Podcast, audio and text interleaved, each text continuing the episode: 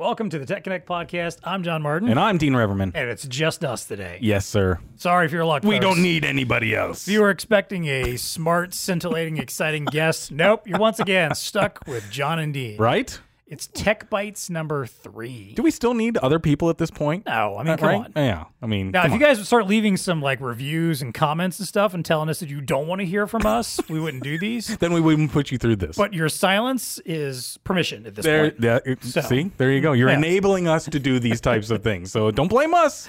It's all your fault. Exactly. so we are back with another Tech Bites episode where we kind of dive into some of the Dude, we got some topics. stuff on our chest here. We, you Yeah. know, we've been coming across some stuff that we got. We, we just got to explore a little Dean bit. and I, we just sit around and we just compile stories that we're like, oh, I can't wait to talk about this. I can't wait to talk about this. And then we get together once or twice, you know, uh, uh, you know, every few months or so, and put one of these episodes out where we just banter back and forth, talk about some of the big topics and Some are stories in the channel relevant. Some are industry relevant. Some are not at all. Some have just some are just stuff we just feel like talking about. yeah, but So, you still need to know that's right. because you're going to be around a water cooler Right. someday. Even if you're gonna not at a water cooler, even if you're just talking on a Zoom, 100%. and you're waiting for everybody else to show up, That's you want to have a good story to tell. You can say, "Hey, I heard on this." You need a topic. Exactly. we're here to deliver that topic for you. This is our value right here. Hundred percent. Hashtag value to the VAR. All right. Uh, so yeah, that's what we're doing today. We're getting into some tech bites discussions. Uh, it's time for us to plug in and get connected. Welcome to the Tech Connect podcast. It's time to get connected.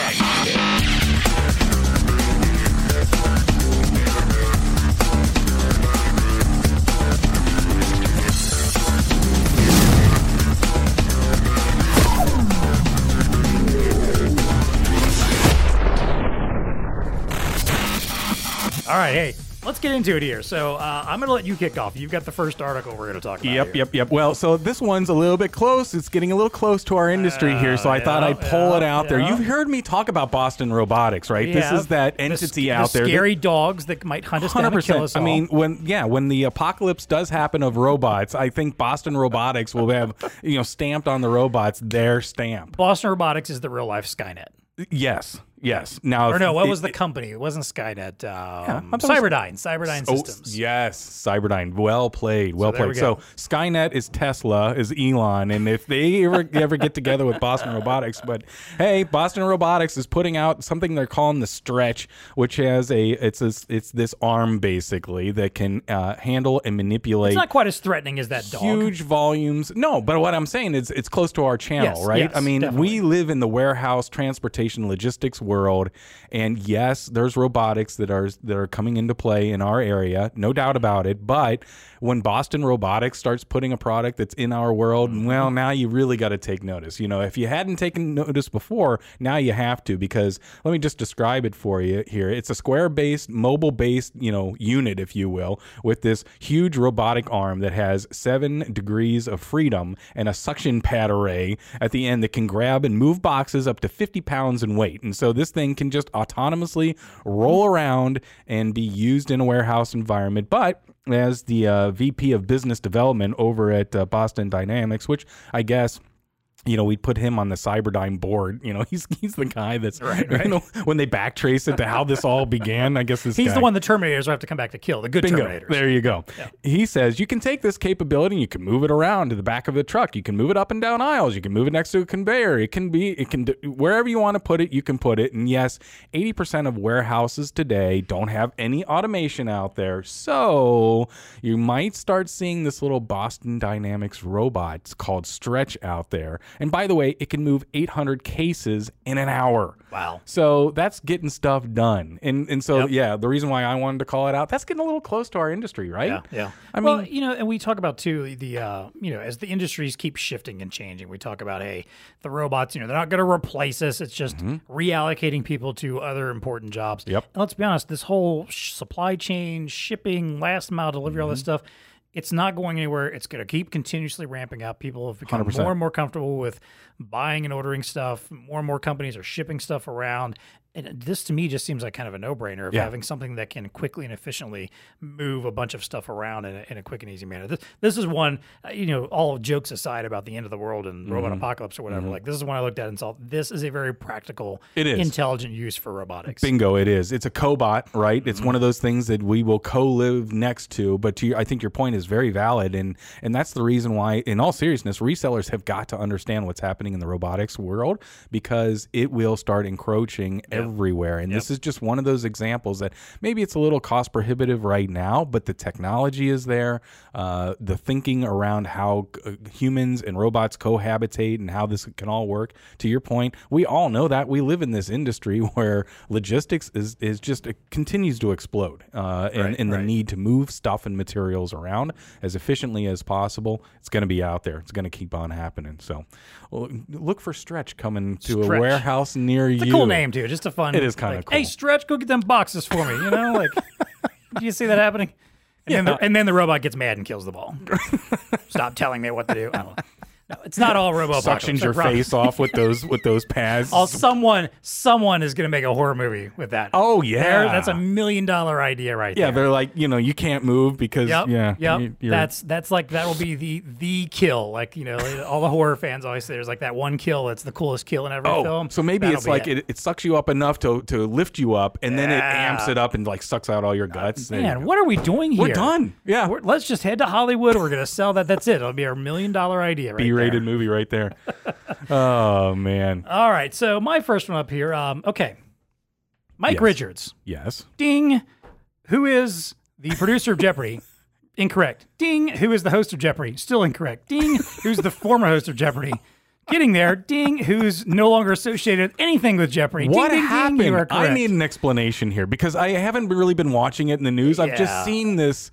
These th- all those stories come up. Nope, not the host. Nope, not the producer. What the hell's so, going on? okay, so obviously Alex Trebek passed away last year, Yes. and there's been this huge void of like who is going to take over Jeopardy, and it's it's impossible to fill. Didn't we Alex's stop on the girl from uh, uh, uh, sort of from um, uh, Big Bang and Big Blossom. Bang, yes. M- Mayim Bialik, yeah, sort of. Okay, Okay. so here was the saga. Like after Alex passed away, there was a whole plethora of guest hosts that were came through. So you had a bunch of people, including Ken Jennings, the you know the guy who's probably the most associated with with Jeopardy outside of Alex is you know the the all time champion on the show.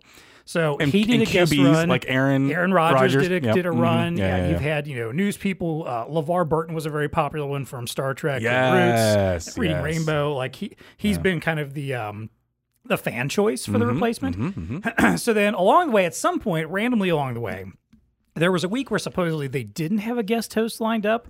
So Mike Richards, who was a producer on the show, he's also been producer on shows like Price is Right, uh, uh, Wheel of Fortune, some other random game shows you've probably never even heard of. Okay. He stepped in for a week. Now, again, th- there's a lot of behind the scenes detail. I will link the article on Vox this that really dives deep into the, the whole backstory here. All right. But uh, it sounded to me like the dude just really wanted to host a game show. so he found an excuse to step in and be the, the, the guest host for that week. Fine, whatever, you know. But again, he's kind of a nobody. Like he's a behind the scenes guy, not Right. someone anybody, unless you're like a super Jeopardy file might have known. you know. Right. So yeah. you Or follow producers in Hollywood for some odd reason. But for for most casual fans, no one knew who he was. Mm-hmm. So he did a guest stint, and then he went on and did some others. Now, obviously, these the search for the final, you know, a finalized host, a permanent host. Oh, Quick sidebar: How did he do? Did you watch any of them? I didn't actually. Okay, right. I, I, I haven't watched a lot. I'll be honest. Since Alex died, Yeah, it's yeah, been yeah, kind of hard to you know like just get into Get back it. you into it, Yeah. Uh, so I never saw any of his, uh, and I think you know people just said he was fine. You Yeah. know, no, nothing spectacular, but fine. So then we got to the point where they were picking the the host. Now, mind you, he was also, as one of the big producers, someone involved in selecting the next Right. host. So you know, the fans wanted LeVar Burton. A lot of people wanted Ken Jennings. They kind of thought most likely to be one of them. Mm-hmm. Well, then it was finally announced that the new host of regular daily Jeopardy would be Mike Richards. and that Miam, Mayim Bialik would be a, kind of a, go, a host for special editions and evening editions or something like a special right, like yeah. prime time editions yeah, or yeah. something like that. So immediately everyone went, "What? Why this guy? Like, you know, what's going on here?" And it kind of reeked of a little bit of, you know, not not nepotism. That's not the word, but like a little insider Yeah. trading kind Yeah, of thing. yeah, like, you know, like, well, hey, I'm the guy who was making the selections, and I decided to pick me. You know, Yeah, talk All about felt a stuffing the ballot weird. in your it all favor. felt weird to begin with. So that had been announced, and I think he had finally got around to starting to record some episodes. When then, because there was so much scrutiny on it, people from various past mm, jobs that he'd worked in, like at The Price is Right, started unveiling a lot of very uh, difficult things about him from his past. that he had, had a Ah, bad yes. reputation. Uh, he had made some very sexist comments. He had treated the Oh, models badly when he was Oh, on Price is Right. Yep. There was all these various lawsuits that had come out against him. Got it. He'd made questionable comments on a podcast that he hosted, like just Got a lot it. of a lot of not good stuff came out about the guy along the way. And of course, you know, there was a quick reaction to that, like, hey, this guy probably shouldn't be here. Uh, very quickly, it didn't take long before they pulled back and said, okay, he's not going to be the new host. They're going to le- Holy let moly. Mayim do it now instead, for at least temporarily. She's still not, I don't think, the permanent. I think they're still Oh, okay. on the search. And then it didn't take long after, maybe another week before they officially announced he's officially no longer, it has anything to do with Jeopardy. or Wheel of Holy moly! So a fall from grace, Man, so this guy went from basically a behind the scenes nobody who, you know, and granted, there's a lot of people in Hollywood that unfortunately are sitting behind the scenes and do bad things Yeah, and are bad right. people and Yeah, still yeah, succeed. Mm-hmm. But you know, it, it like I think the the article probably compared to this, or that's I'm probably not thinking this off the top of my head, but it's like the story of Icarus. He flew too close to the sun. He decided Wings started to melt. He was dying to be a, a host, a, a big host on a big primetime show, and he made his move, and he got burned pretty badly for it. I can So- do this. I got this. Oh yeah. so the rise and fall there, he's he's he's now completely out of the game. We're still on the quest for the next host, and How sad that this happened to such a great brand like Jeopardy. I know that's I the mean, thing. It has come kind of tainted this brand, and you know, and I'm sure Alex would have wanted nothing to He's do with rolling this. in his grave, uh, you know, at this point. I mean, how does that even happen here? I don't know, man. That's, that's Yeah, yeah. you And, know- and I didn't know about. well, I was. I didn't know that whole story, and I didn't. I didn't know that the about the one girl. What's her name again? uh, Mayim Bialik. Yeah, I just thought she. You know, I saw one of hers. I think, and it was. And it was. I thought she did a really great job. and I'm a big fan of hers anyway. Yeah. So She's a smart, you know, lady. yeah. All right, so we're still in flux still- at this particular flux, moment. So is there hope for John becoming the uh, the host? John. you. Oh, me? No. Um, no. No. Uh, that'd be awesome. That would be that would be amazing, but no. I'm, Yeah. I'm I, I I'll be honest, I I consider myself to be a fairly intelligent guy, but I can never be as smart as Alex was. Yeah. Because I feel like Alex like I mean, yeah, it's easy when you've got quote the answers Right. front of you. He's like Right, people like right, say, but I also always felt like Alex is just a ridiculously smart person. Yeah, he had contextual Yeah. information around that as well. Yeah, no, he knew what he was talking I- about. I- he honestly- wasn't just reading a card. if you had told me Jeopardy was going to end after Alex died, I would have been like, "That's fine. I Yeah. understand. I get it. No one can really fill those shoes. It'll Yeah. never quite be the same." But or at least some pause, some some extended exactly. pause, maybe Yeah. ten years later. yeah, take a few years we do a off and come reboot with somebody. exactly. Yeah, all right. well, anyway, hey, I came sucked. across some information about stressed out and best states to do business because I know that you love these lists, I right? do. Because They we can they fascinate me. scrutinize them and say, hey, what the heck? What the heck is going on here? So we'll start off with America's top states for doing business in 2021. I was a little bit surprised, and, and of course, you know, uh, whenever I read something like this, I I like to look into the data. What are the, what are they? By what are they making Right, this right. opinion? Right. right? Infrastructure, cost of doing business, life, health, and inclusion. Okay, I you know that sounds a little bit nebulous. Workforce, got it. You know what type of workforce? The economy in there, business friendliness. That's maybe a little vague. Access to capital. So anyway, the top state for doing business in 2021 is actually Virginia. Who would have even guessed Virginia? I don't know. I mean, okay, so it's close to DC, and so when you look at the ranking, you know, cost of doing business, it's kind of expensive. It is. Um, infrastructure's there, so they got good infrastructure. Life, health, and inclusion apparently really good. Workforce, I who knew? There's a lot of people that live in Virginia looking for jobs, highly qualified people looking for jobs uh, in Virginia. So that was kind of interesting. Virginia, North Carolina, Utah is number three. Texas, everybody hears about Texas, Yeah. right? Because you can do whatever you want in Texas. It's like it- it's like our China, I guess. You know, just go down there and whatever you want to do, you Still can do. literally the Wild West in Texas. know. exactly. You got some southern states up there, pretty high. Tennessee, Tennessee was you know. fascinating to me too. Like, Why? I don't know. Like, just not a state that I would have thought would be a, a high business type. Dude, state, I think you know? Nashville But I guess is like Nashville. Yeah. it's like this epicenter down there that so. is like I don't know. It's like the the place to be, you know, for for southern states and things of that nature. Nashville is definitely a hopping hopping place. Okay, so Uh, where did the Ohio and Kentucky? So our Ohio is in the top fall? ten. Thank you Okay, very much, my friend. Well. Ohio comes in at number ten. My my I'm beloved keep scrolling state. until I can find Kentucky. Yeah, good oh, luck there with it is, that. down at 41. Shocker.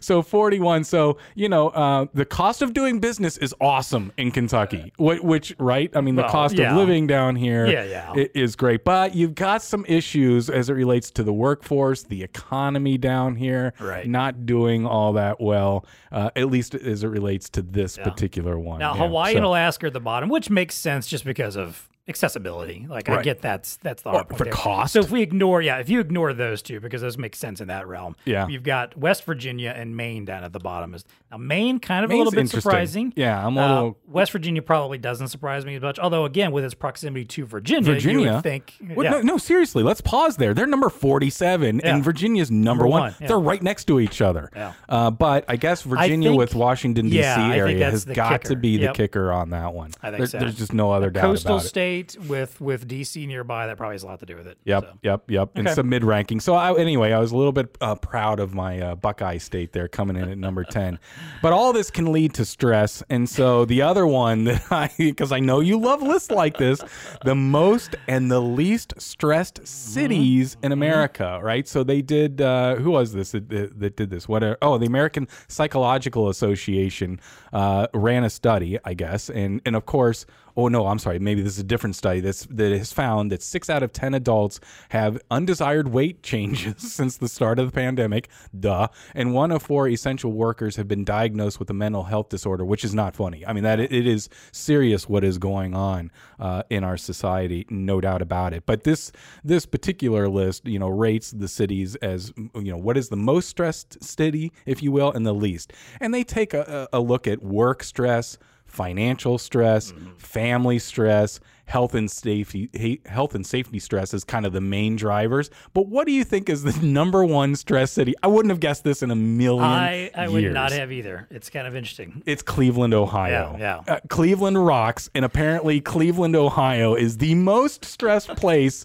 in the entire U.S. Now, I live in Cleveland the rocks because you're literally sitting there just rocking back and forth at your desk, stressed out all day. Apparently, apparently. I mean i live in the great state of ohio and i you know i don't consider cleveland to be that wildly different than cincinnati. I mean they're on a they're on a lake we're on a river uh, kind of a thing but but yeah apparently high stress then you got detroit new orleans and baltimore and then newark so there's your top five most stressed cities And what was interesting is what set Cleveland apart because they ranked fairly low on work stress, but Mm-hmm. what set them apart is financial stress. They were the highest financial stress, the highest family stress, and the third highest health and safety stress. there you go so they kind of they kind of uh, hit a lot of buttons there. yeah yeah so there's people They're are they're like struggling I think to they're pay the bills runaway top on this. They are. They're struggling to pay bills. They got a lot of that leads to family stress, of course, Yep. uh, which leads to health and safety stress, of course. So you you you hit the nail on the head.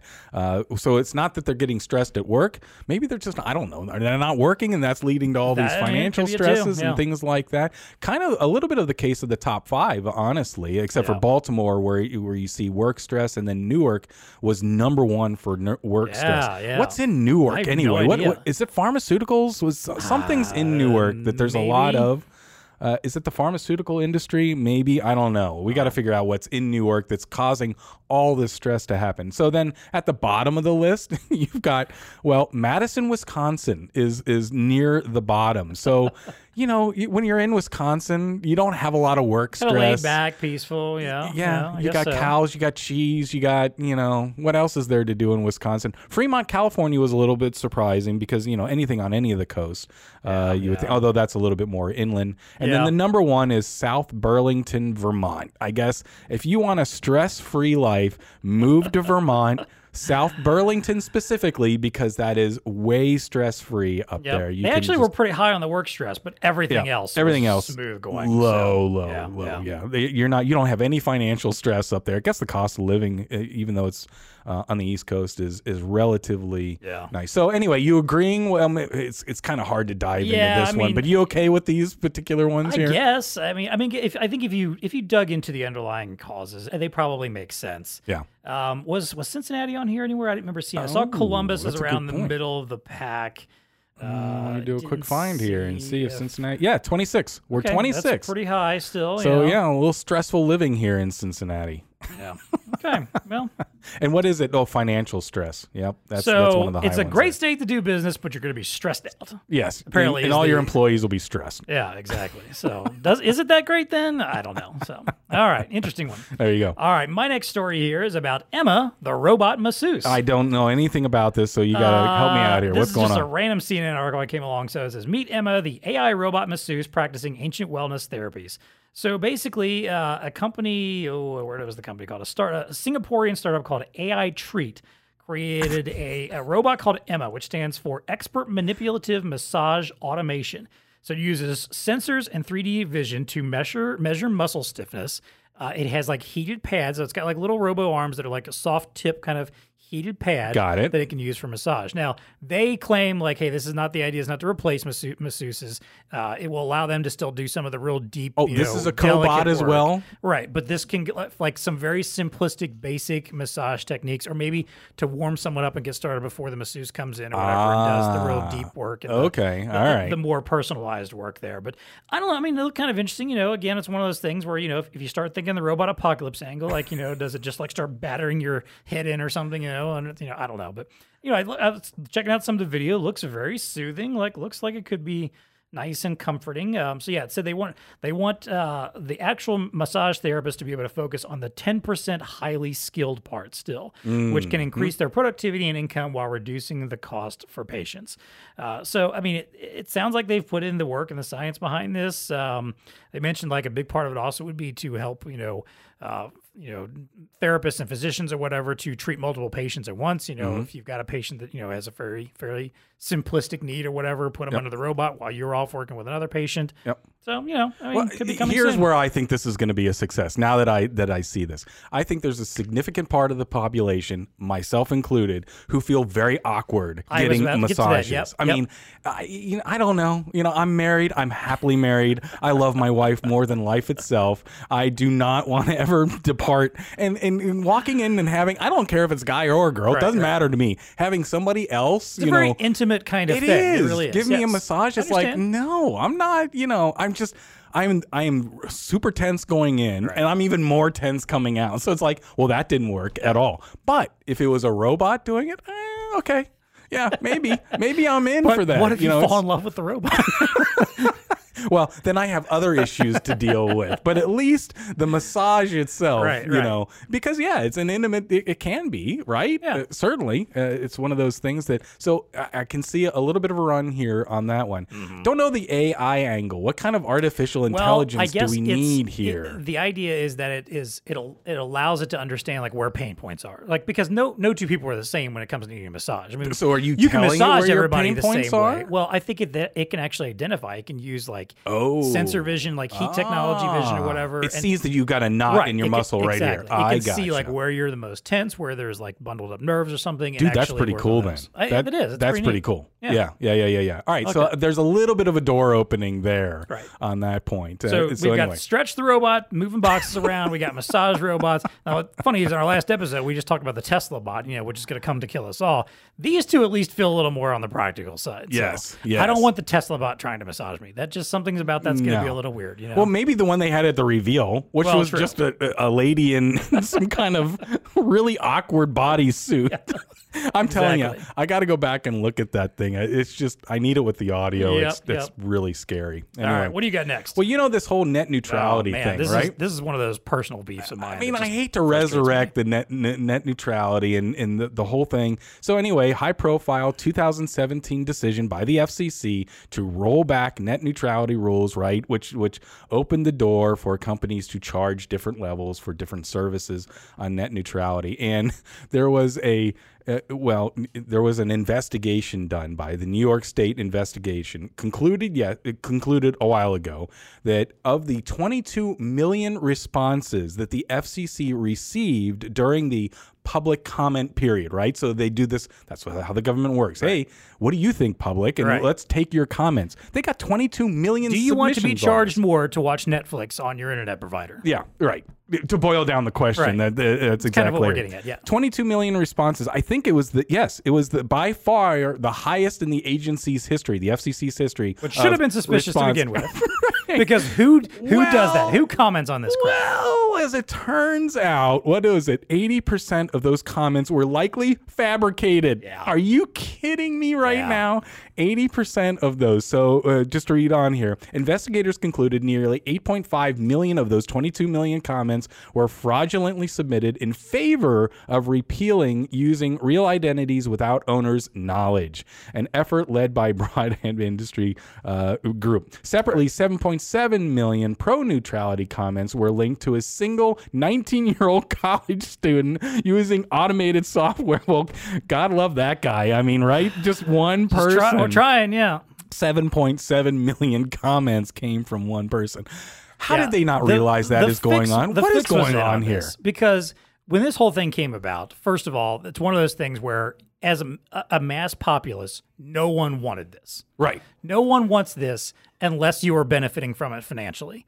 Unless you're one of the big companies that's going to benefit The from it. basic idea is: Do we want to allow broadband companies to ha- to control how much access and how fast of access we can have to the internet, basically? Mm-hmm, And if they get that control, then that means, like we like I just said, the Netflix example, they could say, "Hey, if you want net, if you want broadband access, internet access that is fast enough to stream Netflix."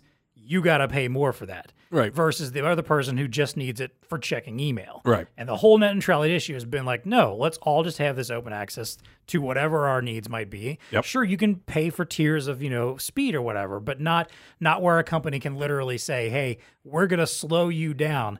We're gonna slow down your access until you pay us more for this. Which is happening now. Exactly. You know, whether you're on mobile, you know, or Right. whatnot, they throttle your ability to do and that. not to get into the political the side of this stuff, but like there was the people who were running the FCC at the time clearly had an interest in making sure this happened. They were quite quite well known in bed with the broadband companies, with the internet companies that wanted to mm-hmm. make more money off of this mm-hmm. and Saw it figure out a way way to, to- make more money off of it. And this goes back to this conversation we've had before, the whole idea of like I think of internet as like a public utility. Utility, right. Mm-hmm. And this kind of stuff doesn't happen if that's the case. It's the same way you can't tell somebody like, "Hey, uh, you are because you you want to use more electricity. I'm going to charge you. You know, I'm going to your rate's going to be a lot higher for that. Or I'm going to choke off how much electricity you're allowed to use until you meet my standards or whatever." And, right. and what this hurts too, this also hurts some of the the back end companies too, who like a Netflix, for example, that wants to be able to go out and say, "Hey, I want anybody who wants to have Netflix to have access to the same level and quality of Netflix, no matter what." But then if they're saying like, "No, we're going to choke it off for you if we decide to," then that company then has to turn around and say, "Well, I'm sorry." In order for me to match what I need to do now with them, I've got to charge you, the consumer, more. Mm-hmm. They're passing along that to you, and suddenly we mm-hmm. all start paying higher rates. So it's, Right. It's a BS issue that has never should have got to this point. Net neutrality existed for a reason, and I'm frustrated that this happened, and even more so that like because I, I, I knew at the time. I remember when they were opening up for these public comments, they started talking about how many people were resoundingly in Mm-hmm. Favor of doing this. I'm like, I call BS. That is not what's happening here. No- I don't know a soul who is cool with this. Oh, but obviously, it had it, well, a couple things. It had no impact on the final. Right? Right. I mean, you're making the argument that that look, this was going to happen the way it, Right. that it unfolded anyway. So, but they wanted a justification to back it up. Well, okay, but it- here's this disingenuous gesture that hey, we'll take your public comments because we want to hear what you have to Right. say. Do you really? Do you really? And then are you vetting the ones that you get? That's the one. That's the takeaway from me. It's like, Well, and I would, I Oh, mean, let's be honest, we would not be surprised to find out that like they said that, like, let's do all these public comments, and then immediately turned around to someone and say, hey, all right, guys, get to work on flooding the whole thing with Yeah, comments. but how good was this college student? I mean, you could see, aren't they all coming from the same, uh, you know, Yeah, same same, location, same IP address, So- same yeah. IP address and stuff like that? It's like, hmm, we've got 7.7 million that came from 2.091. Oh, they're different people, but they're all at the same IP address. Really interesting. I don't know, man. Uh, this is one of those issues that I think eventually will get reversed. Like, it's never going to stand up this way. Not if, not if you want to move forward with the way the internet works, the way we all expect it to. Yeah, yeah, yeah, yeah. So anyway, I found that amusing Yeah. that the fu- fake public comments around the whole thing. Don't trust the comments that are out there. Somebody's just making that Yep. stuff up. Yep. Yeah. So anyway, what's up? What's up for you next? All right. So, um, you know, the last year plus have taught us that uh, entertainment is delivered in different ways Yes. than we ever expected before. Uh, you know, Hollywood got upended by the pandemic, basically, as far as you know when movies were going to be in theaters. Yeah. theaters were shut down for a while. People were hesitant to go to theaters even when they reopened. So it's created this massive debate within Hollywood about streaming and about how movies are accessed. Of you know, should they just be on the big screen for several months before us little peons at home can watch them on our personal screens? Oh, and by the way, it's going to cost you like ninety bucks to take your family to the movie because tickets are expensive. And if you want to buy any food, that's expensive. Yep. If you want a premium seat, that's expensive.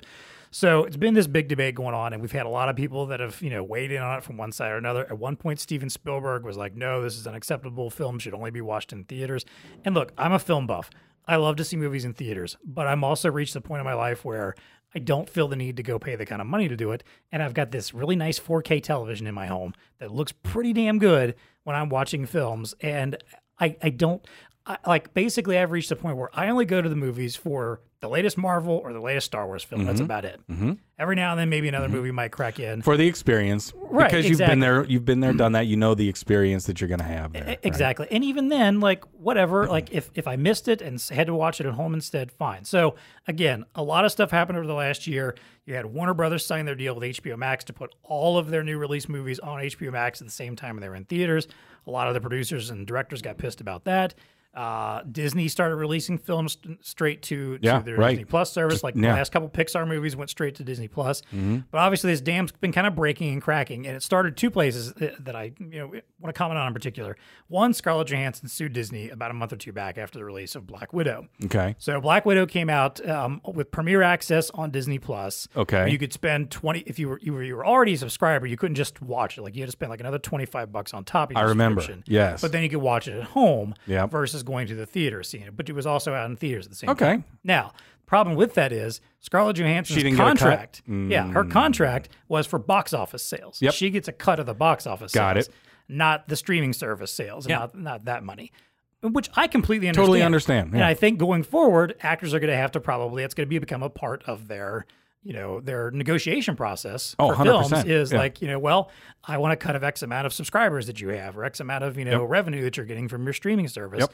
If you're and because if nothing else even if even if we don't have these simultaneous releases in the future the window of time between a movie being released in the bo- in the theaters and on at home for streaming at home is shorter than Mm-hmm. Oh, ever. yeah. it used to be like three to four months six months even longer No, when- weeks. back in the vhs days Yeah, yeah, yeah. but now we're down to just mere weeks if Yeah. not even just a couple weeks especially like there's an easy pivot if, if a film bombs at the box office and the studio wants to recoup money quickly they will shift over to a streaming service quicker and, and faster so they can just try to dig some revenue out of that if they Mm-hmm, can so i think that's going to be a big impact there the other comment the other Well, uh, yeah. Well, let's let, let, me comment Sure. on that a little bit because I mean, right? That's the. I guess these contracts were written before the pandemic. yeah hit. her movie like was filmed three or four years ago was supposed to come out last summer Yeah, because as you're talking, I'm thinking, well, that's my agent. If I was Scarlett Johansson, that's my agent's issue. Why didn't you write that into? Well, of course, at that No point, they- knew at the nobody time. knew Yeah. at the time. Because let's be honest, there was no world in which Disney was going to say, "Hey, the next Marvel film that comes out, these Right. giant blockbuster billion-dollar franchise that has made ungodly amounts of money over the last Mm-hmm. decade plus, we're going to put the next one straight onto our new streaming service that didn't even exist at the time that this movie was filmed." To, so to There's me, in no a way that was perfect world, happen. this is like an easy answer. I mean, this is this is one that shouldn't be litigated. Scarlett should get her cut. Yeah. I mean, that's that's the way that these things uh, happen. And if Disney, where's Disney landing on this? Are they trying to? I'm sure they're- Is it gonna? Are they gonna litigate it, or are they gonna they're, try to? they're fighting it. They're basically like, "Well, hey, it did still come out in the box office and it did well. see, that's the didn't bad do as well as it could have, but to me that's a bad move. I mean, you know, at the I get it. Lawyers are lawyering up and stuff like that, but at the end of the road, I mean, this so many companies have had to be so flexible on their contracts as it relates to anything in the entertainment world. Right. Even Blue Star with events and stuff like that, we've had to be very flexible in our approach to contracts and working with the venues uh, that we did because everything that was pre-pandemic, just throw it out the window. So this is one of those Well, and things you that can't- if I can't was Disney, I would bury this. I would I would pay her due because you know the contracts are going to be start Yep. start to be written in that way. And you can't expect to also, you know, the flip side of it, you can't expect the studios to sit on this content either. Like they don't make money if they're just sitting on it. It's and it's Right. gathering dust somewhere. Yeah. And you're still seeing movies that are constantly getting pushed back. Like, you know, there, there's been films that have been released that haven't done well. Now, the latest Marvel movie that just came out this weekend before we're, as we're recording this, Shang Chi, did extremely well. Huge box office, did. biggest Labor Like, Day blew it numbers out of the- ever. yeah, right. So obviously, there's still that market there for it, but at the same time, like.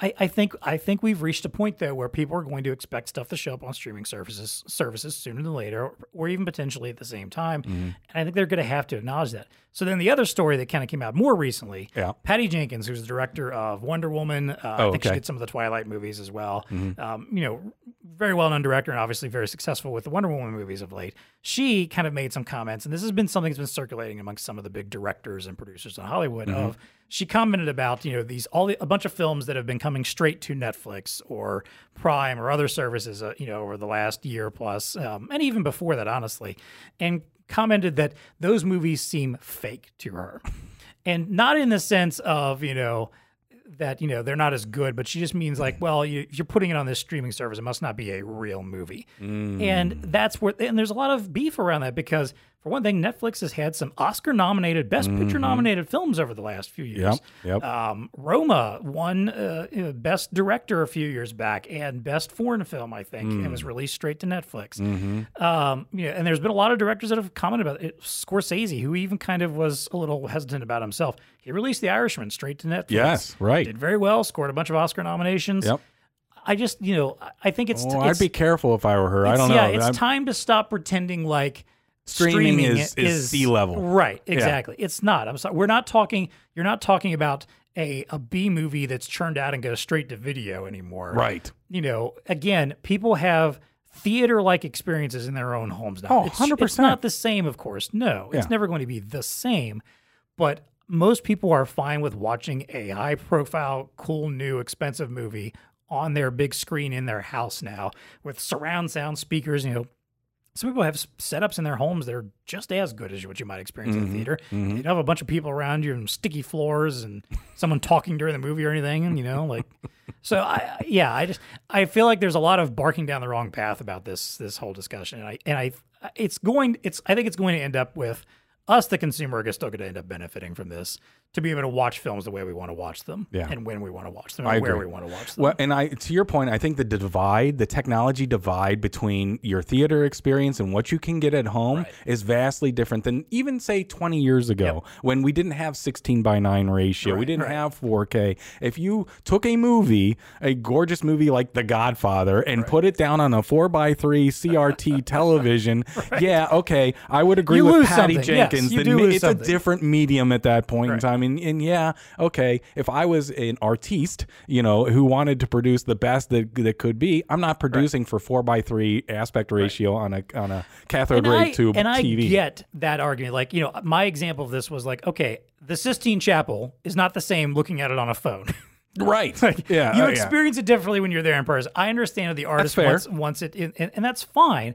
But you can't expect everyone to do that. Not all of us can go to the Sistine Chapel. Not all of us can experience your art the way you think that w- it should be experienced. Well, I, experienced. I think she's missing the point on the consumer side. As a consumer of these visual events, uh, to me, watching them at, at home, and I have just the, the basic theater setup, a sound bar and Right, a subwoofer, and a and I don't have 4K yet, but I mean that experience is pretty dang close because I can get my room to rumble a little bit and stuff right. like that. It's pretty dang close to what I can get in a theater. Not not an exact match, Right. but good enough that I can walk away from a movie saying, "Oh man, that was good." Yeah. and and appreciate you know the the artistry in in the movie itself. So I don't know. I mean, I wrote down the question: what what what still takes you back to a theater? Then I mean, you know, in in this world, especially you, like you Yeah. don't you don't want to be around microbes and stuff like that. So Honestly, for is me, it the, is it the audio? Is it the visual? it's really th- honestly, it's just it's sometimes it's the camaraderie. Like, okay, I, you know, being in a room with other people and having that shared experience. Yeah, that Got or it. like if I've got it, like you know, I went and saw Shang Chi this weekend because my some of my friends wanted to go see it. Like a, a buddy of mine and his wife, and we're like, hey, why don't we get together, have lunch, and go see this movie together? It was more of a hey, I wanted to hang out with them and, and do this and have this. Uh-huh. Got event. it. Honestly, we could have just as easily gone to a Reds game or done something else entirely. Right. It was more of like, let's just get together and do that. Well, there you and go. And this, I mean, and and I guess I'm sure there are certain movies that yes, I will want to go see as soon as they're available in a theater. If they're not available, you know, streaming where I can see immediately because I want like I want to see it before any of the cultural zeitgeist Mm-hmm. or before any spoilers potentially can seep in. Uh, you know, uh, so and that's the only reason I went and did Black Widow because I had planned on uh, on doing the premiere access for Black Widow and just watching it home. Being like, well, I would spend twenty five bucks to go see it in the theater with my wife probably anyway. Mm-hmm, So why not just do that at home instead? But then my friend was like, "Hey, you want to go see this movie? Sure, let's go check it out." So where does it all end here? I mean, because because I'm with you. I you know the theater experience. I, I can't tell you the last time I went, but I don't mind going Right. uh, and sitting with other sniveling kids because the only movies I've seen lately have been kid movies. So you know, so there's other kids around and Right. and it's distracting and stuff. And then you got to pay twenty five dollars for a popcorn and a coke. Yeah, it's like yeah. really. I think I I think by this time next year, you know, COVID, you know, uh, excluded here, you know, Right. assuming we've got The COVID curveball, yeah, we'll just assuming we're a little more under control than where we are right now, which I know last year at the same time we probably would have said the same thing. But let's assume that we are finally in the place where we expected to be maybe at this point in art uh, right now. I could see us getting back to a little bit more of a normalcy where it's more of just like, hey, big big release comes out in the box office. I think that window between release and streaming is going to be shorter than ever. Oh, yeah. I think it's going to be very. I agree. Because let's be honest, most of these films, these big budget blockbusters, they make all of their money in like the first two to three weekends Oh yeah.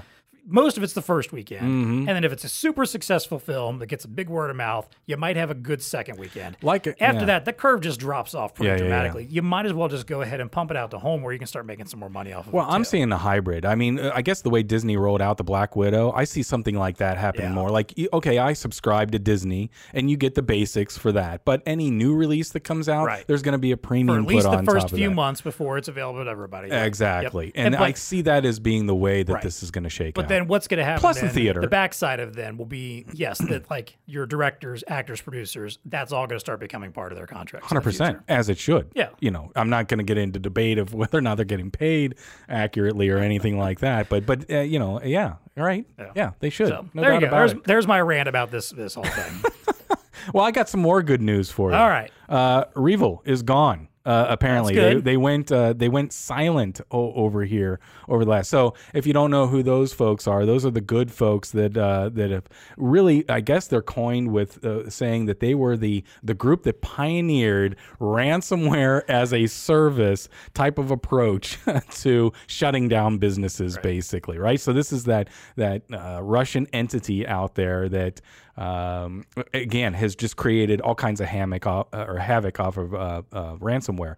But apparently they, went did, dark. They did the coastal pipeline thing, right? Yep. Was that them? Mhm. Okay. Yeah. Yep. And they went dark. So they're they're like poof. They just disappeared from the, from the dark web, right. and they're gone. And it's got people kind of scratching their head around. Oh, okay, what happened? It's like you know when you see this enemy out there, and I guess you know war is so tactile in the sense that oh, there's the enemy right there. We can see them. If they were to pick up and leave, okay, well you would see that happening. But here they just They just flip some switches and they're gone. And they're gone. And they're gone. Delete And some code. Yeah. And so people are wondering, well, and no, suspiciously, it happened right after Biden went on, went over and talked to Putin and right. said, "Hey, you got to help us out here," kind of thing. I guess I don't know, but observers say probably, three. probably a little more strict than that. Probably a little bit more like, hey, you're going to help us out here. Yeah. or why Putin would answer, I don't know. But but so observers say there's three possibilities of why REvil just went dark. One, U.S. or Russian security officials access and shut down the group's servers.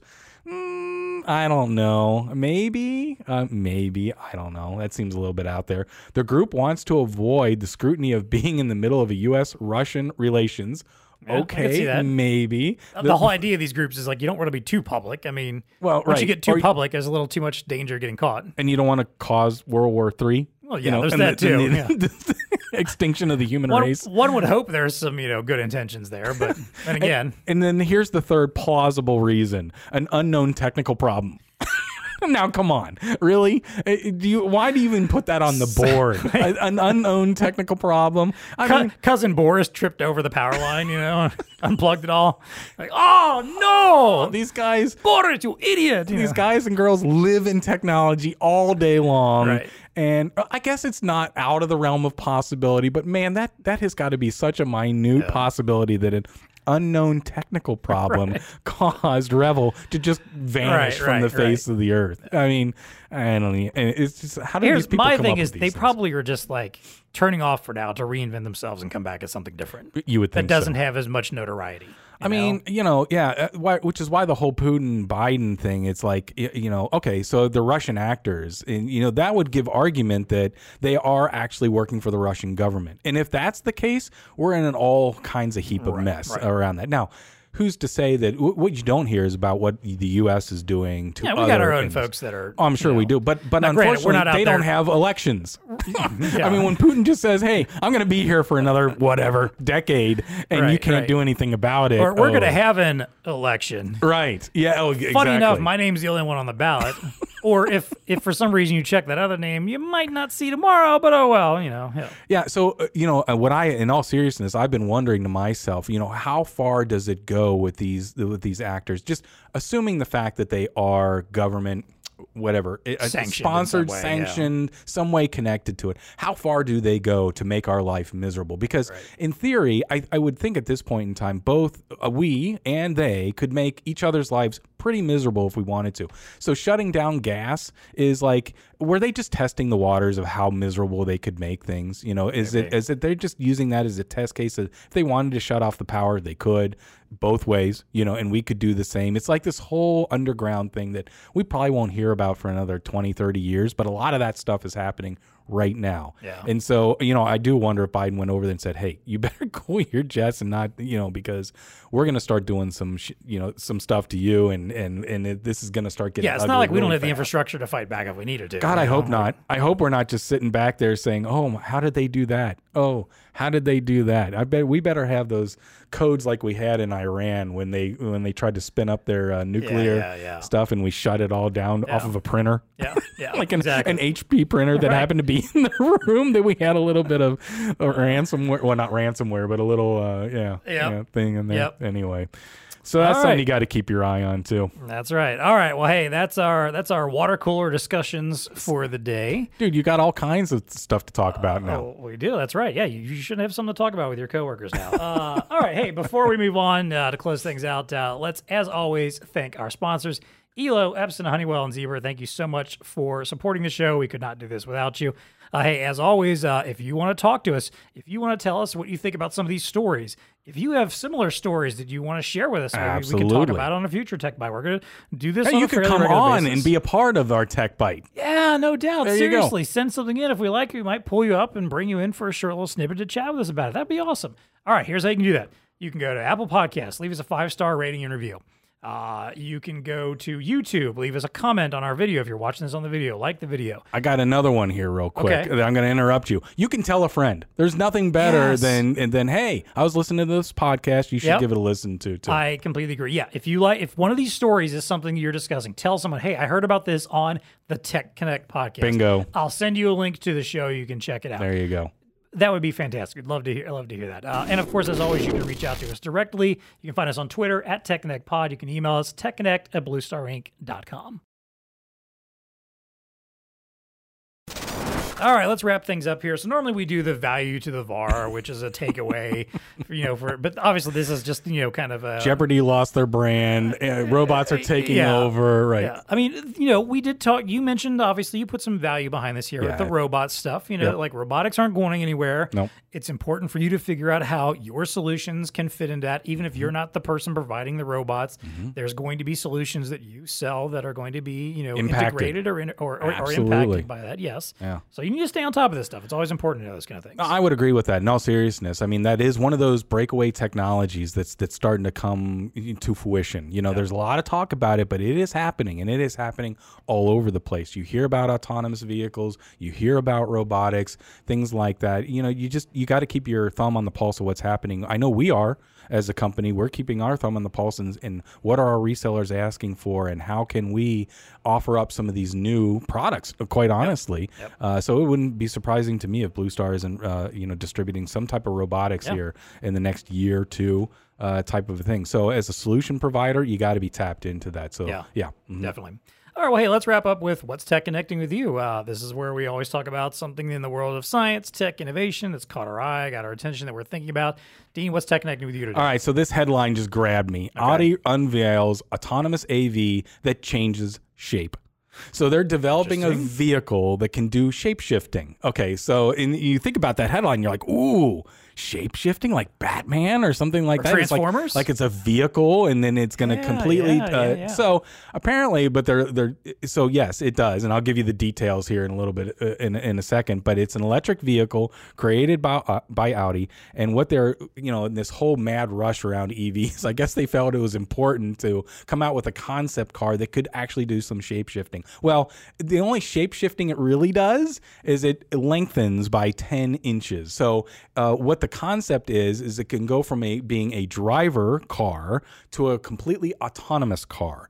And when it goes autonomous, it stretches. No, I'm sorry, stretches. it stretches, and the steering wheel actually folds under, and the pedals disappear. And so it gives you like this more room. Oh, so you can uh, relax. You can relax, Yeah, and now you have like this space because the car is just driving itself. So it actually like that. extends a little bit, and it gives you a little bit more breathing room in the front. And yeah, it, it all just the video is really cool because the steering wheel kind of goes up under the dashboard, uh, and the pedals just kind of mold right into Right, to the right. footboard uh, there. So really cool concept, but I love the idea of.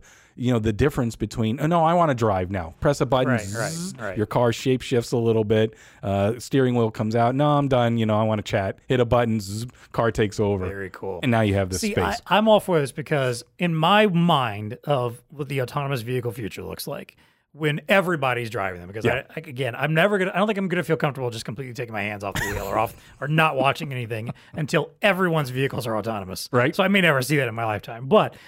I that, that- my vision has always been like, hey, you're on your way to work or you're on your way to something or other, and maybe you just need to catch a quick little power snooze, you know? Yeah, Or yeah. you want to read a book, Right. Or you want to watch a movie, you want to relax a little bit. Yeah, you don't want to be just sitting there in your chair, sitting upright still. Like, why wouldn't you want to be a little more? Yes. relaxed? I like that. See, these Audi engineers, they know. They know what's going on. I So they're going to it. give you a little bit more leg room. They're going to, yeah.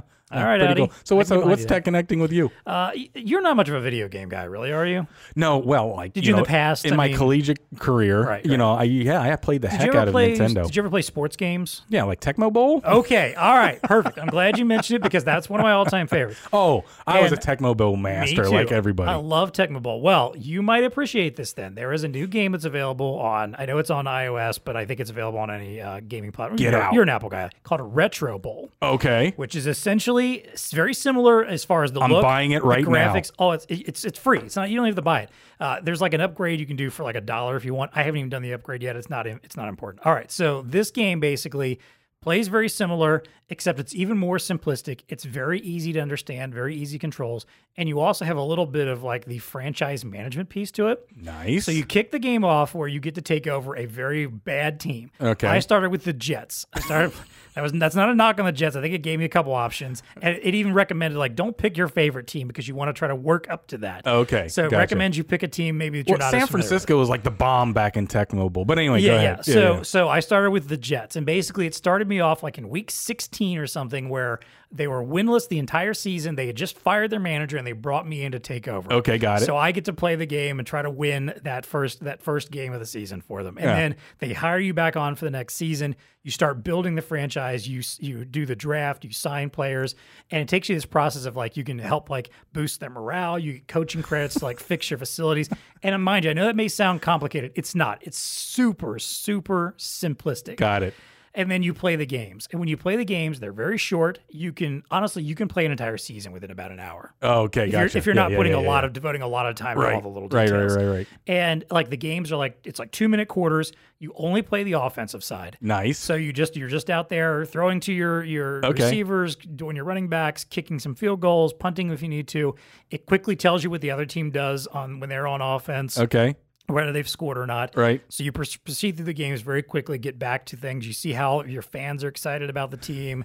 You get comments from the press and stuff. Does it look like Tecmo Bowl? It very yeah, it's eight bit. It's, it's you know, that it's got that- pixelated. okay, Yeah, it's mhm. that little pixelated. It looks exactly like it. Of course, it doesn't have the official NFL license. So like, Right, you know, there's right, no right, real. right, right. Although the players' names are suspiciously very similar, or they'll just take like someone's last name that actually is in the NFL and just put a different first name on it Yes, or something. yes, The teams yes. are just called by the city names. You know, you don't actually. It's not the not the Jets or the Falcons. It's not really. Jerry Rice. It's Barry Rice. Right, something like that. Yeah. Uh, so so I've gone through five years already in just the Oh. last like week maybe that I've been playing this. yeah, yeah. Because like I said, it's it's that fast. I I went from the Jets. I played a couple seasons with them, got them into the playoffs. Uh, I got offers from other teams. I took over the Falcons or the Atlanta team for a while. Yeah, yeah. I, last night, I finally made it to the Retro Bowl and won the Retro Bowl and finished it off. And now I moved to the Kansas City team, to the Chiefs, to be my new home from here on out because they're like one of the highest ranked teams. But it is- Yes. it is absurdly fun. It is highly addictive. Yes. Simple to play, easy to get into. Highly recommend if you've ever been a fan of sports games. And I'm like I'm someone never got into Madden.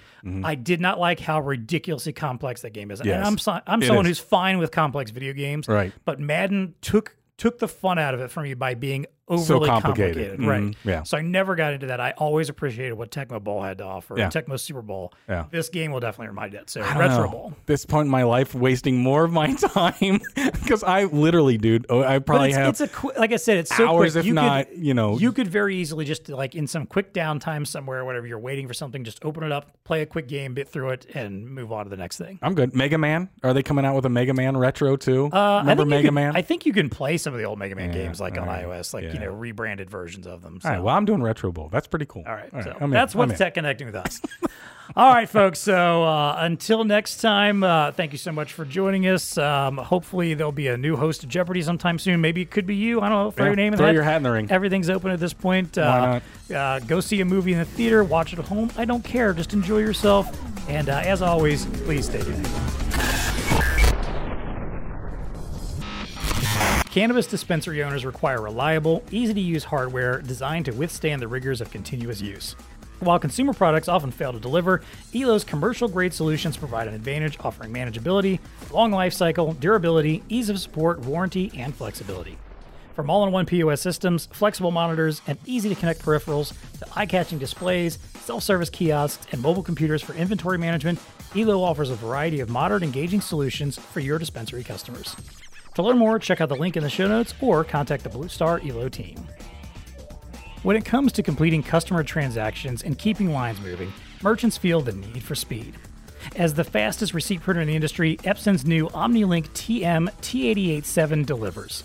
With lightning fast print, speeds up to 500 millimeters per second, the T887 helps merchants deliver the best customer experience in virtually every environment, especially high volume ones like hospitality, retail, grocery, banking, and more dynamically share with PC POS terminals, mobile devices, and cloud servers at the same time. And with built in Ethernet and USB, along with options including serial, parallel, powered USB, and Wi Fi, it has the flexibility to connect to almost any system. You can also print from web based applications using Epson's ePOS print technology or utilize server direct print technology for online ordering. To learn more, check out the link in the show notes or contact your Blue Star Epson representative. Finding new avenues to generate sales revenue in the new normal can be daunting. With organizations facing a number of challenges, including reduced staffing and IT budget cuts, the ability to service and maintain their existing Zebra hardware has never been more critical. For channel partners, selling service contracts that extend the life of purchased Zebra hardware is a great value added sales tool that will not only benefit your customer, but also your bottom line. To learn more, check out the ebook called Zebra Service Contracts Why You Should Sell Them and How Blue Star Can Help. It's available at techconnectportal.com by searching contracts, or you can find the link in the show notes.